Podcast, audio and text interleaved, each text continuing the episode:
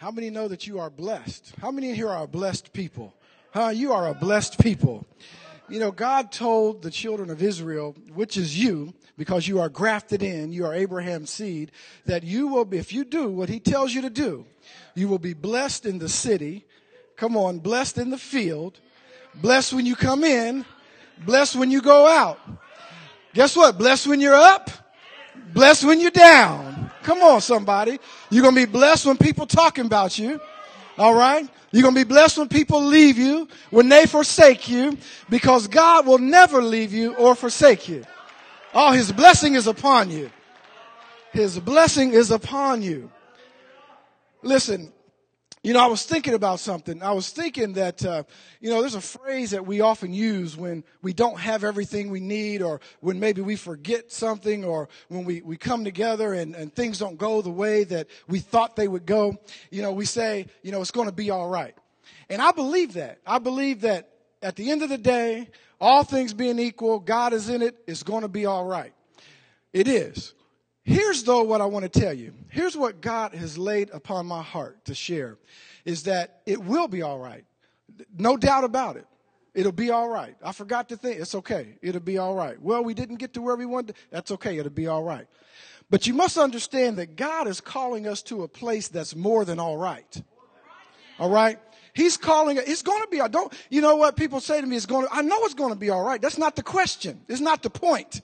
You know, if God, God is here, it's going to be all right. He's still on the throne. He's still the master. He created your enemy. So I ain't worried about the enemy. All right. The earth is his footstool. I'm not worried about any, I'm not worried that it's going to be all right. It's going to be all right. But you must understand that God is calling us to a place of excellence. He's calling us to the very best place that we can be. He's, call, he's putting the blessing upon us. You must understand that even right now, as we are here and we talk amongst each other, that the blessing is chasing you down. The blessing is going to overtake you. And there's nothing you can do about it. This is a word from the Lord. I didn't come up with this. But God wants you to know that the blessing is after you this morning and it's going to overtake you. He's going to grab you. and He's going to pull you up. Listen, we are in a series. We just started a series, fresh, called Engaging Deep Waters. And this is what we're talking about. You know, it's time for us to go past the shallow. It's come up around our ankles. And we say, oh, the water's a little cold, but I'm okay right here. And we walked in a little deeper and it's around our knees, and we say, Well, I'm all right. I'm still good. Water's around my knees. Now, then, all of a sudden, we walked out a little further, and it's waist deep. You ever been waist deep in something? You know, you can't really hardly move around that much, but you're still okay. And then it gets up around your neck, and you may get a little worried. You know, it's up around my neck, and, uh, you know, I, listen, uh, I, I'm a little worried here. I hope a big wave doesn't come. Well, listen, God is calling us to a place where we jump all the way in. The water is all around us. Come on, somebody. You look up, there's water. The water of the Lord. Look to the left, look to the right, look below you, and it's over your head. And guess what? You're out of control with it. God is in control. Now He's moving you to and fro. This way you can't get in your own way and make some mistakes and get your own self off the path. I know because I've done it. God's been taking me one way and I started using my little carnal mind and put myself in the way and said I should do this and do that and got myself off the path. But God wants us to jump into a place where it's over our head. Nothing we can do. Not the four foot, not the six foot. He wants us to jump on into the 12 foot. Come on, it's over your head. Nothing else you can do. Engaging deep water. Last week we talked about, not last week, last time we got together, we talked about going deep, what it meant to just go deep. We're going to go out past the reef. We're going to go out past the safe place. We're going to go way on out. Going deep. This week I want to talk about something called engaging deep devotion. There are several things we need to do in order to get to that deep place. We need to be devoted. We need to engage deep worship. We need to engage a deep prayer life. And we need to engage deep relationships. This is the only way we'll get to that deep place. God is calling us, saints, to a deeper place. He's calling us to a place of more than all right. Yes, it's all right. But who wants to live your life just all right? Who wants to live your life the status quo, getting up doing the same thing every day? All of a sudden, one day you look back on your life and you haven't done anything. You, you can't remember how you spent your money. You can't remember any vacations that you went on. You can't remember any good things about your relationship. Come on, who wants to live a life like that? I want to look at the end of the day before I go to meet the Lord and say, boy, what a ride. What a ride I had. Yeah, there were some ups. Yeah, there were some downs. But boy, what a ride it was. Maybe some days it was a roller coaster ride, but it was a ride. Look, I tried everything. There's some things I failed, but at least I tried it. Come on, there's some things I never thought I would be able to do. God pushed me out there, and guess what? It was successful because of Him, not because of me. What a ride. That's what I want to do when I get to the end of my life here on earth. What a ride. And we, in order to do that, we need to engage some deep water. You're not going to get a ride when you stand in, in, the, in the waters around your ankles. not going to take you anywhere. You're not riding anywhere. Listen, well, and if that's you today, if you're a little scared, if you just want to be safe, if you just want to go for the mutual funds, come on. You don't want to play the stocks. You just want to you just want to delve in the mutual funds. That's all right. That's where you are. Don't mean you're not going to heaven. That's fine. That doesn't mean that uh, you know you're not saved and God doesn't love you. That's all right. But while the rest of us are out there wading in the deep with the love of God all around, all around, all around. I look and I see your love all around where we're going through it and God is blessing us and beyond what He's blessing our socks off, beyond what we could ever think or imagine. You standing on the shore saying, Those people look like they're having a good time. That's all right. We'll be out there having a good time, living our life, the abundant life, above and beyond what you could ask or think. That's what God wants for you. Come on, the blessing is coming. And you might not be excited about that. But you will. You will because it's coming. It's coming. And listen, if you're on the shore, you won't get caught up in the wave. But if you're out there with your surfboard, when that move of the Spirit comes, you're going to get caught up in it. You're not going to know what's happening. Lord, what in the world is going on? That's right where He wants you. That's right where He wants you. We need to engage some deep water, folks. If you have your Bible this morning, turn to Luke chapter number 5. Luke chapter 5th. We're going to look at Jesus as he was talking to Peter here. The Bible says, I'm reading out of the New King James Version. The Bible says in Luke chapter 5, verse 1 So it was as the multitude pressed about him, talking about Jesus, to hear the word of God, that he stood by the lake of Gennesaret and saw two boats, two boats, standing by the lake. But the fishermen had gone from them and were washing their nets. Then he got into one of the boats, which was Simon's, and he asked him to put out a little from the land. And he sat down in the boat and he taught the multitudes from the boat. When he had stopped speaking, he said to Simon, Now, launch out into the deep and let down your nets for a catch. Now, don't you think that Simon knew how to fish? Jesus knew how to make tables, he knew how to sand chairs. But Peter knew how to fish. And so for no, now Jesus was a master, he was a rabbi, he knew the law. Come on. He knew these things. He had healed some people.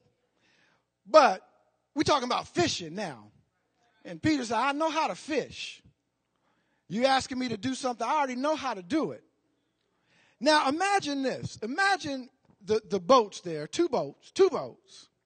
Jesus needs to teach the people, first of all, because he loves the multitude and he loves to teach. It was part of his mission. And so he looked and saw two boats. He got into one of the boats. Now, what you have to understand about Jesus is that everything that he did and everything that he does is on purpose. How many of us can say that? I sure can. I, I want to get there. I want to get there. But everything he does is on purpose. There's a purpose behind it. He doesn't just choose this or that by happenstance. And so he chose one of the boats to get into. And that boat happened to be Simon's boat, who would later be called Peter or the Rock or maybe Rocky. And so he chose to get into his boat to teach the multitudes. And if you read and you really study this passage of scripture in the different gospels, you'll see that Peter was probably continuing to wash his nets as Jesus was speaking. And we're going to talk about that a little bit because he had work to do. I, okay, sure, you can get it to my boat. I know you want to talk to the people. I'm working, go ahead. You know, you ever been there? Yeah, go ahead, use that. I got to continue to wash my nets. And that's probably what Peter and the other fishermen were doing. We're going to talk about this. But Jesus told him, listen, after he was done talking to the people, push out a little bit. Again, Jesus does everything for a purpose. And we're going to see what his purpose was in doing that. We're talking this morning about engaging deep devotion. If we're going to engage deep water, we have to understand this. We have to understand this statement. I wrote this down. It says, I will push past my personal hindrances and distractions and wade into the deep waters of God's presence. How? With my praise, with my worship, and with an open heart of expectation. Now that you've heard that, you see that, let's say that together.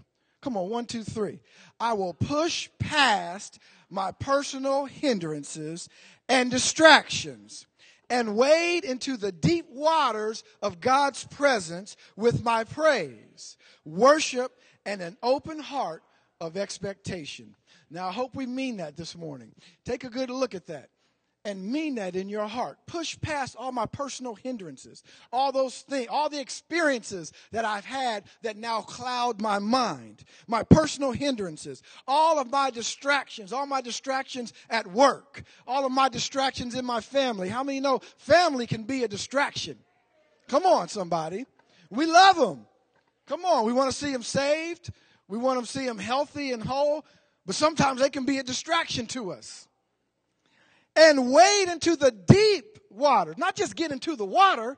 I don't want to just get into the water. I want to go out into the deep waters. What are the deep waters? Well, here it is. It's God's presence. It is God's presence. I want to tell you this morning that everything boils down to God's presence. I know there are emphasis on prosperity. It's a good thing because God wants you to be prosperous. Of course, how you going to bless the kingdom? How you going to bless somebody else if you don't have anything? Of course, God wants you to be blessed and prosperous with money. I believe that. But that can't be the only emphasis. Not, that's not the end game. The, the, the prodigal son's older brother found that out. Read that story. He found it out. I know there's emphasis on healing, and we must be healed. Listen, the reason we must be healed is because on the cross, the Bible says, and Peter recounted, by his why would Jesus take all those stripes? It says, by his stripes we were healed. Healing's already done. And so, yes, he wants us healed. This is part of the kingdom way. The enemy comes against us. All right? And, you know, listen, until you get to that point, you're walking in divine health. What do you say? Pop you a couple Advil and keep on keep on praying. But you need to have faith and keep, God wants us healed. God wants us delivered. Come on, there's some strongholds. How many? No, don't raise your hand that you got some strongholds. But there's some strongholds in our life. Some yokes of bondage. Those things that so easily beset us. Some habits that some of us have. Come on. Come on, some things that so easily beset us. God wants us delivered from these things so that we'll be free. Why? Because where the Spirit of the Lord is, there is liberty, there is freedom. God wants all of those things. But what happens is when we start focusing on just the healing, and that's all we want, and it consumes all of us, the healing, we're missing so much more. When we're focusing on just the prosperity, the financial prosperity, and that's where we're going, we're trying everything we can just to be financially prosperous, and we're throwing everything into that, we're missing so much more. When we throw everything into just the deliverance of my sin, the deliverance of of, you know, the yoke of bondage that the enemy has, and everything is focused on that, we're missing so much more. We need to understand that in the presence of the Lord is the fullness of joy. What does that mean? That means in the presence of God is the healing. In the presence of God is the prosperity. In the presence of God is the deliverance. In the presence of God are strong relationships. So we must press into what? His presence. His presence. That's why you'll hear this phrase we want to be a presence driven church. Because the presence of God is the kingdom of God. And you see, if you seek first, come on, somebody, the kingdom of God and his righteousness, what'll happen? A few things will be added unto you. Huh? He said, all these things will be added unto you. Nothing left out. Come on. He'll show you how to take care of your finances. He'll show you how to be delivered. He'll show you how to be healed. He'll show you all those things, but we must press into what? His presence. And that requires a devotion. We must be devoted. So when we talk about devotion, the first thing I want to share with you is what I'm talking about, okay, when I talk about devotion. Because like faith, you know, faith is a word that you say, and people can kind of misconstrue that, or it depends on what you mean when you're. You can say faith, and you're talking about a, a certain religion. You know, what faith are you of? Are you of this faith? Are you of that faith? Well, when I talk about faith in here, that's not what I'm talking about. I'm talking about hearing the word of the Lord and doing it. That's faith. Obedience is faith. I'm talking about faith comes by hearing, and hearing by the word of God. And so we have to know what we're talking about. So when you talk about devotion, I want to talk to you about what devotion is not. First of all, I'm not talking about a religious worship or an observance. I'm not talking about that kind of devotion. I'm not talking about Lent. Okay, don't be offended. But I'm just, you know, some of you believe in that. It's okay. I'm not. But that's not what I'm talking about when, when I'm talking about devotion right now. It's not what I'm talking about. I'm not talking about some religious or worship uh, observance.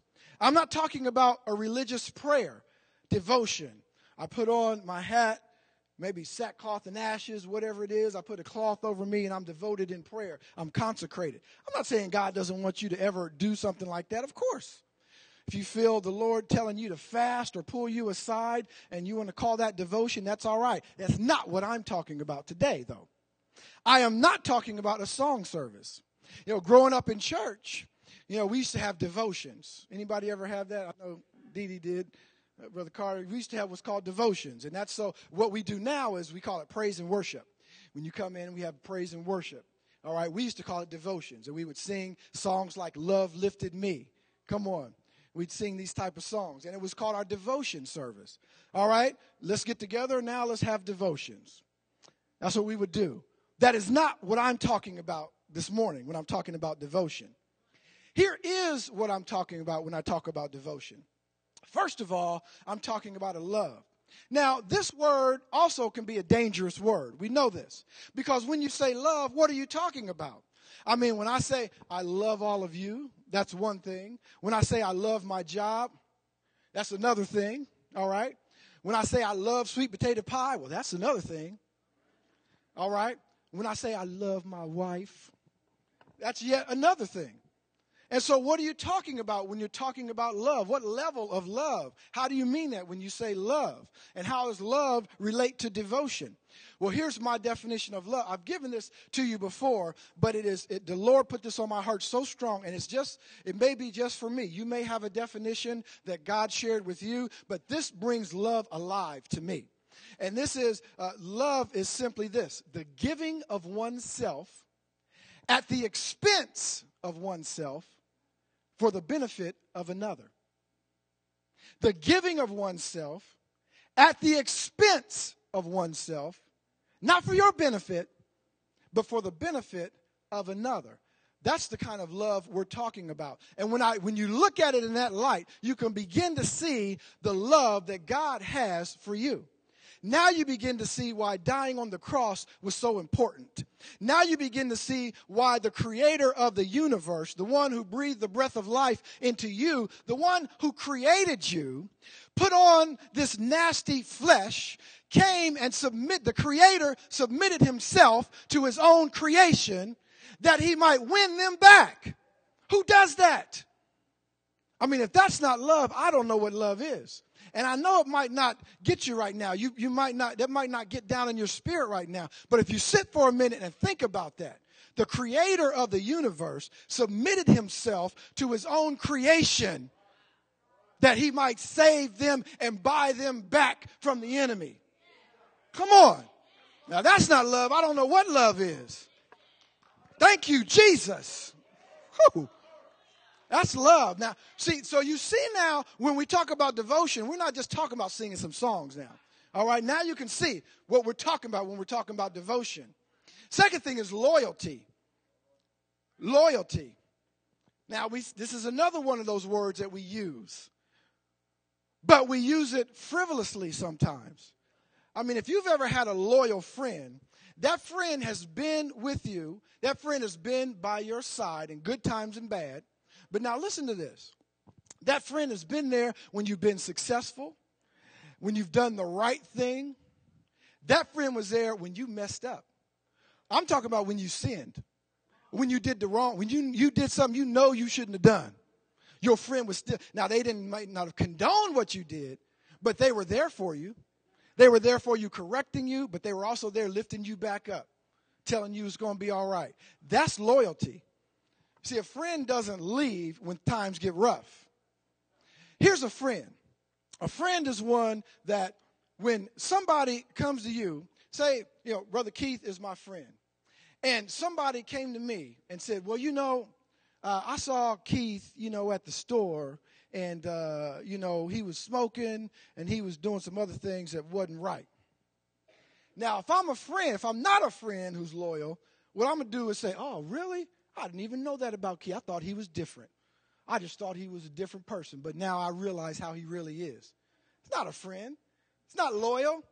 See, a loyal friend would say, "Okay, I, that's okay. Thank you for telling me all that, but I'll if I have an issue with it, I'll take it up with Keith. I'll go ask him, and then he can tell me himself what's going on. But I'm not just going to believe you just because you're talking about my friend. Not that I'm going to discount it. I may go ask Keith the question.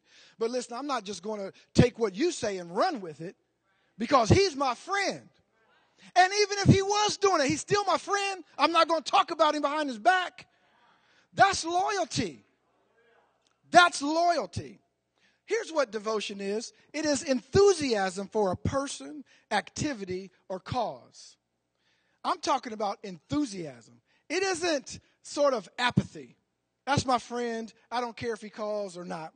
Doesn't really matter. He can call me. He doesn't have to call me. Whatever. That's not a friend. That's an acquaintance. That's not a relationship. That's just somebody. Come on. Just somebody. But when you have an enthusiasm for a person, an activity, or a cause, you throw yourself into that thing. When you have an enthusiasm for it, you engage deep water. You run and you jump all the way in when you have an enthusiasm. See, you might think you have an enthusiasm and you run up to the edge and then don't jump in. You really didn't have an enthusiasm. You just had what you thought was an enthusiasm, right? You just had, uh, you know, you, you just had a feeling that you might want to do that. But if you really have an enthusiasm, you'll run all the way and not think any more about it. Just jump right on in. You ever seen kids at the pool? First day the pool was open, especially after the winter we had, and it might not even be real hot, just 80 degrees.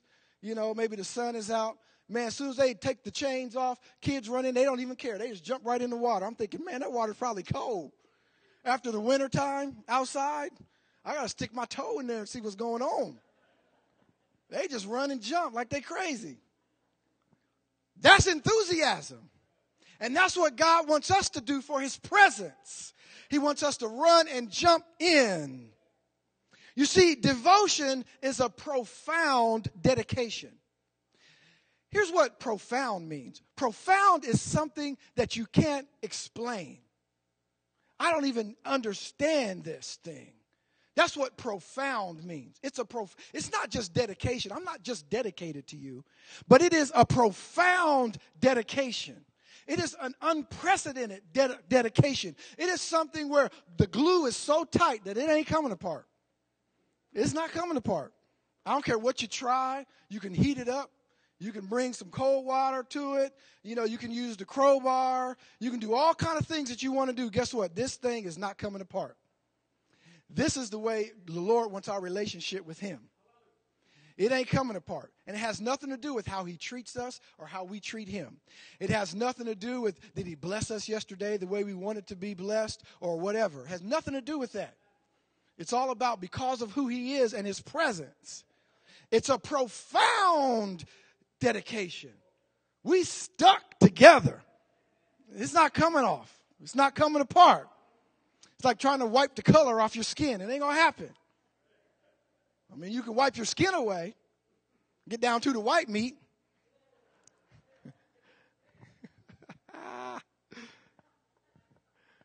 That's right, Brother Jay. You can get all the way down there. But you're stuck with your skin. That's who you are. God made you. You should be proud to be who you are. However, God made you, that's who you should be. Don't try to be somebody else profound dedication. That's what God wants us to be devoted to and the way He wants us to be devoted. Now, who is our devotion toward? That's right. Our devotion is number one toward the Lord above everything else, above your spouse, above your money, above your job, above your kids. Come on. You are devoted to the Lord. I've seen people get married and all of a sudden the kids become more important than their spouse. Now, I know there's some youth in here today, but I want to tell you that is absolutely and 100% not biblical. It just isn't. It doesn't mean you don't love your kids. I love you. Of course you do. But the best way that you can love your children is to have that threefold cord that's not easily broken with your spouse. First things first. Come on. First things first. And so the Lord has to be first above everything. I don't care what it is. God's got to be first. That's who we're devoted to. And guess what? But there's a second thing. Jesus talked about it. We're going to see it here in a moment. We are to be devoted to each other. Now, see, we got the first thing. Some of us have the first thing down, Sister Jody. You know, we got, oh, I know the Lord, oh, Jesus. Jesus on the main line. I tell him what I want. Oh, I was sinking deep in sin, but Jesus saved me. It's just Jesus. See, some of us got that down. Oh, but when it comes to each other, now I don't know about that. Come on. When it comes to each other, we lack a little bit sometimes. But you're going to see, in, in, fact, turn to Mark. Turn your Bibles to, to the book of Mark. You're going to see the emphasis Jesus puts on both of those. Oh, we lack a little bit when it comes to each other. Come on. Because folk can get on your nerves. Oh, come on now. Come on. But listen, iron sharpens iron. Iron sharpens iron. I don't mean you don't get on my nerves sometime. And I know I get on some of y'all's nerves. Come on, my wife said, Amen, brother. Amen. she said, Yay, man. Come on, we're humans and we do that. But God is saying we need to be devoted one to another. Mark 12, look at 12, verse 30. Jesus said this, and you shall love the Lord your God, come on, with a piece of your heart, all your heart. Now, you know you got soul, so some of that soul you're going to love the Lord with. He said, all your soul, that's your intellect, all your thoughts, all that. Now, you think about the Lord sometimes. Don't think about him all the time, but some of your mind you can give to him. What'd he say? All your mind and with all of your strength. And so we must be devoted to the Lord with everything that we are. That means He comes before it all. But an interesting thing Jesus says here, just this next sentence, is very interesting. He says that this is the first commandment. It's got to be above everything. Then he says something here. He says, and the second is like it. Do you know what that means? Do you know the heaviness of that statement? That means that the first one is important, and this what I'm about to drop on you is just as important. It's like it. Like means the same. That means this second part of it is just like the first. If you're doing the first and you're not doing the second, then you're not doing it. Because it's kind of like the fruit of the Spirit. You know, people want to say the fruits of the Spirit. Like I got loving kindness down, you know, I got faithfulness down, but you know, this gentleness thing I'm kind of still working on. Well, then you're not quite there with the fruit of the Spirit yet. Because it all works together. It's one fruit. It's one fruit. And so the same with this. These two commandments work together. He said the second one is like it. You shall love your neighbor as yourself. There is no other commandment greater than these. We must be devoted to the Lord and we must be devoted to each other. We must be, or you're not engaging deep water. If you're not engaging deep devotion, you're not engaging deep water. And you'll, you'll, you'll tread water right where you are. You'll go up two steps and go back three. You'll move up four steps and go back two. You'll be treading your whole life. And like I said, I don't want to get to the end of my life and found out all I was doing my whole life was treading water. What's the purpose in that? Just take me now, Lord. I want to go through that. You know, people talk about if I, I wish I could be, you know, born again, uh, you know, over in the in the natural, or I wish I could go back to when I was 17, you know, so I could make different decisions and all that. The the problem with that is if God took you back to 17, He wouldn't give you your memory. You just do all the same things over again. You still got to learn. Listen, because that's the way God is. I'm just saying that because that's the way He is. We learn. We learn through struggle, just like the caterpillar and the butterfly. We learn through struggle. And so you won't learn that way. And so I don't want to go back, but I do want to get to the end of my life and say I did more than tread water. I made a difference. I lived a full and abundant life to the fullest. I engaged deep water. I wasn't afraid to jump out into the deep to see what God has. If you drowned and you saved, you're going to heaven anyway. What difference does it make? Come on, jump out there. Right? Paul said, I'm ready to go on. But for your sake, I need to stay. Y'all got on my nerves, but I need to stay. Turn to some scriptures with me. Turn over to Acts chapter 2. Look at a couple of what I call devotion scriptures. I don't have these up on the board, so if you have your Bible, turn to it. If you don't, cheat off of somebody else. And if not, just trust that I'm telling you the Word of God and check it out later. Maybe you can just jot down the scripture reference, okay? Acts chapter 2, uh, verse 41. Listen, now this is right after, okay, the Holy, Holy Spirit fell. The Holy Ghost fell, right? They were in the upper room and the Holy Ghost fell on them. They started speaking in other tongues. People began to hear them speaking in their own language, thought they were drunk, right? And uh, Peter then came out and preached the first Holy Ghost message. Acts chapter 2. First Holy Ghost message, okay? Preached by someone other than Jesus. He preached this Holy Ghost message and then listen to the result of it.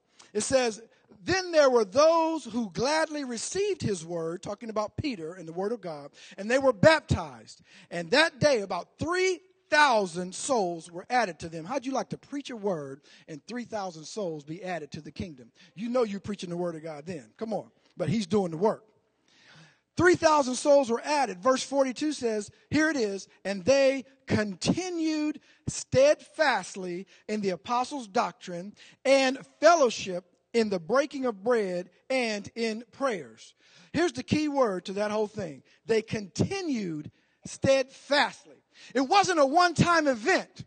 It wasn't they just went to church on Sunday, heard somebody preach, and all of a sudden they were riled up in their emotions, but then they went home, went out to dinner, went out to lunch, whatever, went home, and Monday they, they forgot what the preacher even preached about. What was the sermon about? I don't know. He was saying something about Jesus, but it was good. Yeah, we had good church yesterday. What was it about? Did it change you? I don't know. It was something, you know, we talked about Jesus, something about the heal. I don't think it was Peter, something like that. But it was good. One of them apostles. See, this was not an event for them. Peter came out and preached after he was filled with the Spirit. 3,000 people were cut to the heart and gave their life to the Lord, a life to the Lord. They didn't make a one time decision to buy a timeshare. Okay, this was a continuing thing. And the Bible says they continued steadfastly in the apostles' doctrine every day. Every day they continued in it. That's devotion. Turn over to 1 Corinthians. You're not too far. Turn over to 1 Corinthians chapter 16. Again, you just might want to jot down this, this scripture reference and check it out a little bit later. These are what I call devotion scriptures. 1 Corinthians chapter, I mean, yeah, chapter 16, and uh, look at verse 14. It's what Paul is telling the church at Corinth. He says this He says, Let all, this is word all again. God's big on this word all. Let all that you do be done with love. And then he says, I urge you, brethren, you know the household of Stephanas, that is the first fruit of Achaia and that they have devoted themselves to the ministry of the saints. Devoted themselves to that ministry.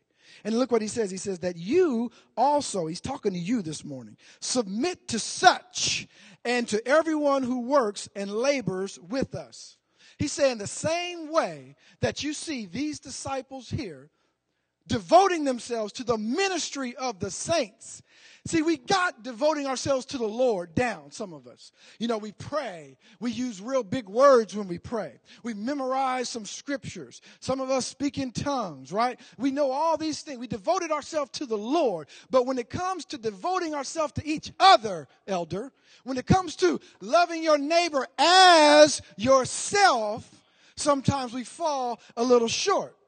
But Paul is urging us the same way you see these disciples devoting themselves to the ministry of the saints, you submit to that same thing. You do the same thing. Look at 1 Corinthians chapter 7. Just turn back a couple pages. 1 Corinthians chapter 7, one verse. Look at verse 35 with me. He said this. He says, And this I say for your own profit not that I may put a leash on you, but for what is proper, and that you may serve the Lord without distraction. This is the reason why he's telling us to be devoted, that you might serve the Lord without distraction. Interesting choice of words that Paul uses here. He says, I'd say this for your own profit. Now, some versions of the scripture use the word, I say this for your own good. But it's interesting to me. I believe that that the Greek word there is translated closer to profit than it is for your own good. And you say, well, okay, brother, why is that so significant? Whatever, for your own profit, for your own good. What difference does it make? Well, here's what it means to me is when, I, when you tell somebody something for their own good, that means they're trying to avoid getting in trouble. I'm telling you this for your own good, right? You know how we tell our kids, Clarissa, I'm telling you this for your own good. You don't want to go out there get in trouble. I'm telling you, know where your brake is when you drive your car, all right? Know where your brake is. I'm telling you this for your own good so you don't crash into another car. For your own good so you can avoid trouble. But Paul doesn't use that word. He says, I'm telling you this for your own profit. In other words, for your own gain. I'm not telling you just this just so that you'll stay out of trouble. I'm telling you this so that you can excel in the Word of God. I'm telling you this so that your life will not be treading water. I'm telling you this so that you'll, you'll live the abundant life that Jesus came to give you. That's why He's telling it to us. I'm telling you this for your own profit. Do you see that? I'm telling you this so you can go from glory to glory to glory, on un to full stature. I'm telling you this for your profit, not just so that you'll stay out of trouble. This is why he tells us we must be devoted. We must submit ourselves not only to God, but also to each other. Let's look at some people who were devoted. Listen, you could look, and there's there's tons of people in the Bible that you could use that were a devoted people. But I just wrote down a couple of them here. First one is Job. If you look at Job chapter 27, you don't have to turn there. I know I'm using a, a few scriptures here, but uh, you might write down the scripture reference. Job chapter 27, looking at verse 3. Look at what Job, now here's what Job has gone through. You, most of you have read it or you've heard it preached or you, you are familiar somewhat with Job. All right. He went through some things right? He lost his family, uh, he lost his kids, had just had his wife left, and then she was talking crazy to him. And then, after all that, he was stricken with uh, sickness, boils, and all that all over his body. Come on, this, is a, this was a man of means. Some say he was the richest man in the world at that time. This was a man of means, and he lost it all.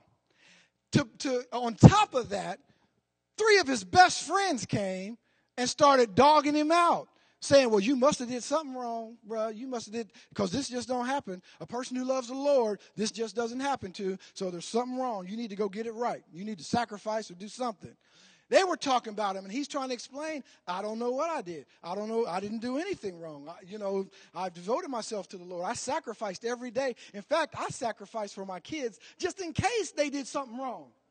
They hadn't even done anything wrong, but I was sacrificing just in case they did something wrong, they would be covered. See, I thought I was doing right. So I don't understand why all this is happening to me. How many know that Job could have had an argument to come to the Lord and say, Come on, Lord, what's going on here? He could have talked about him and said, No, you're not living up to what you said you would live up to. Job could have said that. But listen to what he says in chapter 27, verse 3. He says, As long as breath is in me, and the breath of God in my nostrils, my lips will not speak wickedness, nor my tongue utter deceit. Oh, that's easy to say when things are going good. But when you got boils all over your body, when your kid's been killed by an unexpected fire and uh, you know somebody came and, and uh, you know the enemy came and killed your children and all this kind of stuff and your friends talking about you it's a little more difficult to say that my lips will not utter any deceit against the lord Yet Job says it after all of that.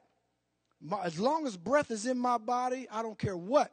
Though he slay me, yet will I trust in him. My tongue will not speak against the Lord.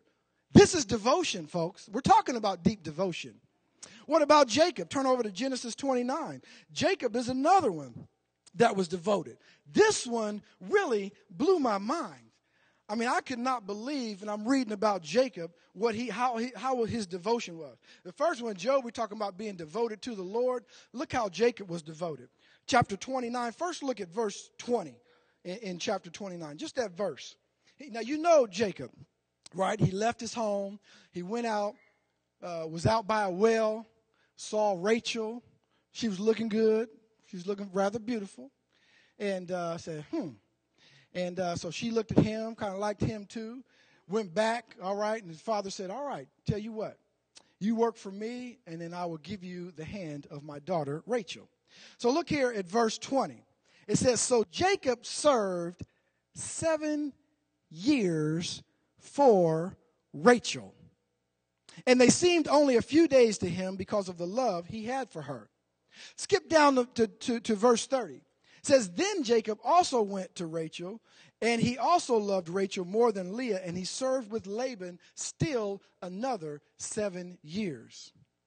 Now, husbands, which one of y'all served seven years before you could even touch your wife? Don't raise your hand. Come on now.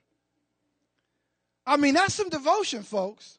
Listen, Rachel, now Rachel was fine. Come on, Brother Vincent. She was fine now. But seven years? I mean, come on. I mean, you're beautiful. You stepping, girl. I like the way you look. You're a beautiful girl. But seven years. And then what happened was his, his father in law tricked him and sent in the ugly sister, I mean, the other sister, to him. Well, listen, Beauty is in the eye of the beholder. She, she may not have been ugly, but she was just not the one he wanted. Come on, right? You know, when your heart's on someone, someone else could come, but it's just not the one you, you know, it's not the one that's for you. That's I'm cleaning up, Sister Clarissa. Clean it up, right? Clean it up. She was not the one for him. So then he said, Hey, wait a minute. This is not the one. And he said, Tell you what, you serve another seven year. Oh my goodness. I mean, this girl, I don't know. She must have been something. But I tell you what, that, my friends, is some deep devotion, is it not? How many can say that's some devotion to serve seven years? We're talking about some devoted people. Turn over to one more scripture, 1 Samuel uh, chapter 1. 1 Samuel chapter 1. This lady was devoted. Unbelievable how devoted she was. We're talking about Hannah.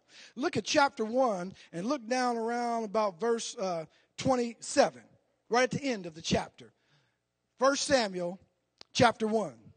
Verse 27 says, For this child I prayed. Hannah's talking about Samuel because she was barren, remember? And she was barren, and the Lord said, I will give you a son.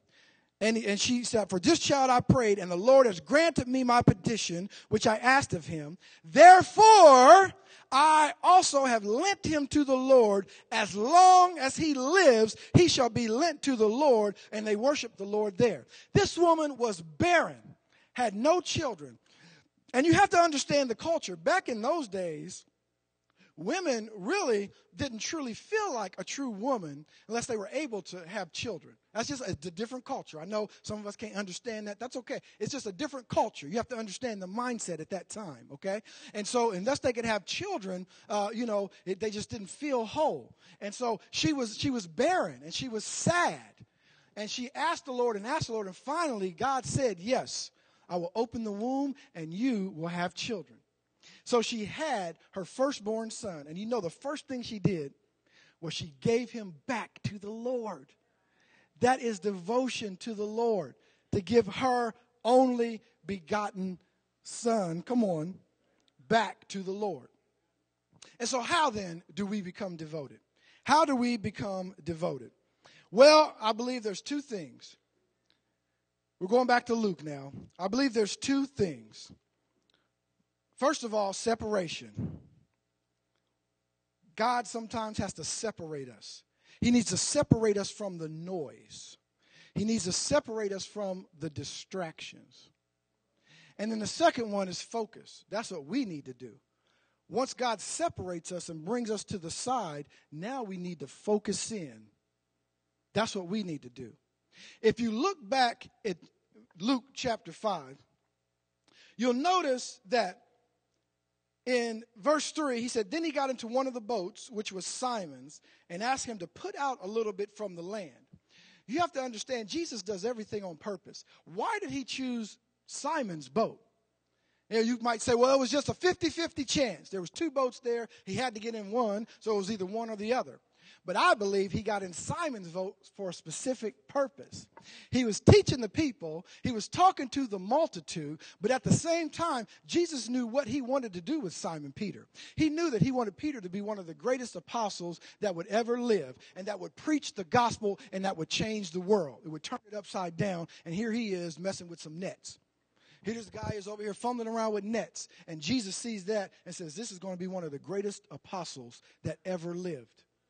So he had to separate a little bit. He got into his boat and separated a little bit. Peter would preach the gospel and it would turn the world upside down. Peter was a world changer, and Jesus saw it early on.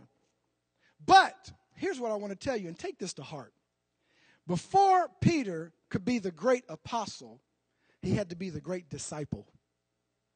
Some of us want to go to the apostle, but we don't want to go through the disciple.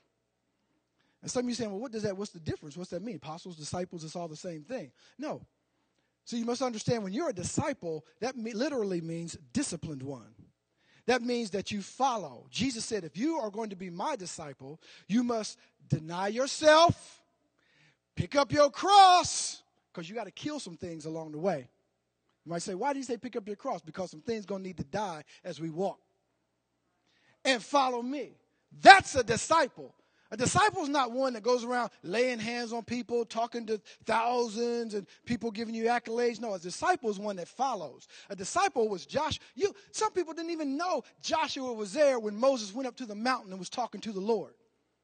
People don't even know Joshua was there. He got no accolades, nothing to say, oh, Joshua was there too. No, it's barely mentioned in the Bible. Moses was doing it, speaking to the Lord. His face shone. He had to put a cover over his face. The Lord said, listen, I'll go by and I'll push you into the back of the mountain and you'll see my backside. He was talking to the Lord as a friend. God began to write with his finger on tablets. Can you imagine all this? Guess what? Joshua was right there. Didn't say a word. Better not say a word. That's a disciple.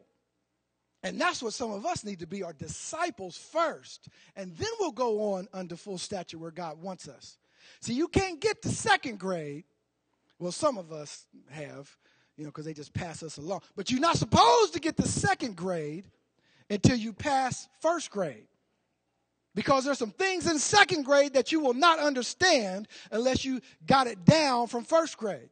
And so before Peter was the great apostle, he was the great disciple. And so God had to, Jesus had to separate himself just so he could be with Peter. Now, he, he, he, wanted Peter to be right by his side while he's ministering and talking to people, giving out, you know, the Beatitudes and talking to the people and teaching them and doing all that. Peter's right here. Jesus is saying, you know, I got him by my side. But I believe Peter probably still washing his nets, kind of half listening, you know, doing his thing. So listen, Jesus got done talking to all the people. And he said, Guess what? Launch out into the deep. Let's get out a little bit further.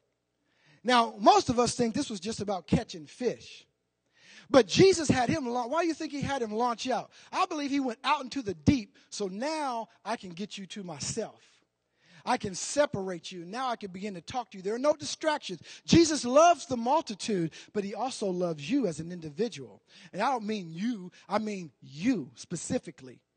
I mean, he loves you as an individual. And there are times when he will separate you. He'll call you to a fast. You know, he'll do some things and he'll separate you so he can begin to pour into you so you can be devoted. And then our side of that is we need to now focus. We need to now allow the Lord to pour into us without distractions. You ever been praying and all of a sudden you say, I'm going to pray. I'm going to really do this thing. I, I need to talk to the Lord. So I'm going to get into my prayer closet. I'm going to get on my knees, whatever it is, and pray. And nobody called you all day. Nobody messed with you. Nobody came to the door. As soon as you start praying, Sister Sharon, phones start ringing. Come on, Eldon. People knocking at the door want to sell Girl Scout cookies. And you've been waiting on Girl Scout cookies. Friends come over, bringing over a dish that you love. All kind of things happen. But what God wants us to do is f- find a way to focus. And the only way we can do that, folks, is He has to be above all. The scripture that we just read, where it says, Love the Lord your God with all of your heart, with all of your soul, with all of your mind, and with all of your strength. Guess what? He meant all. In case you didn't get it from the scripture, He meant all of it. And that's our part to focus. We must focus. There are many things that distract us. There may be some here today that have some distractions in their life.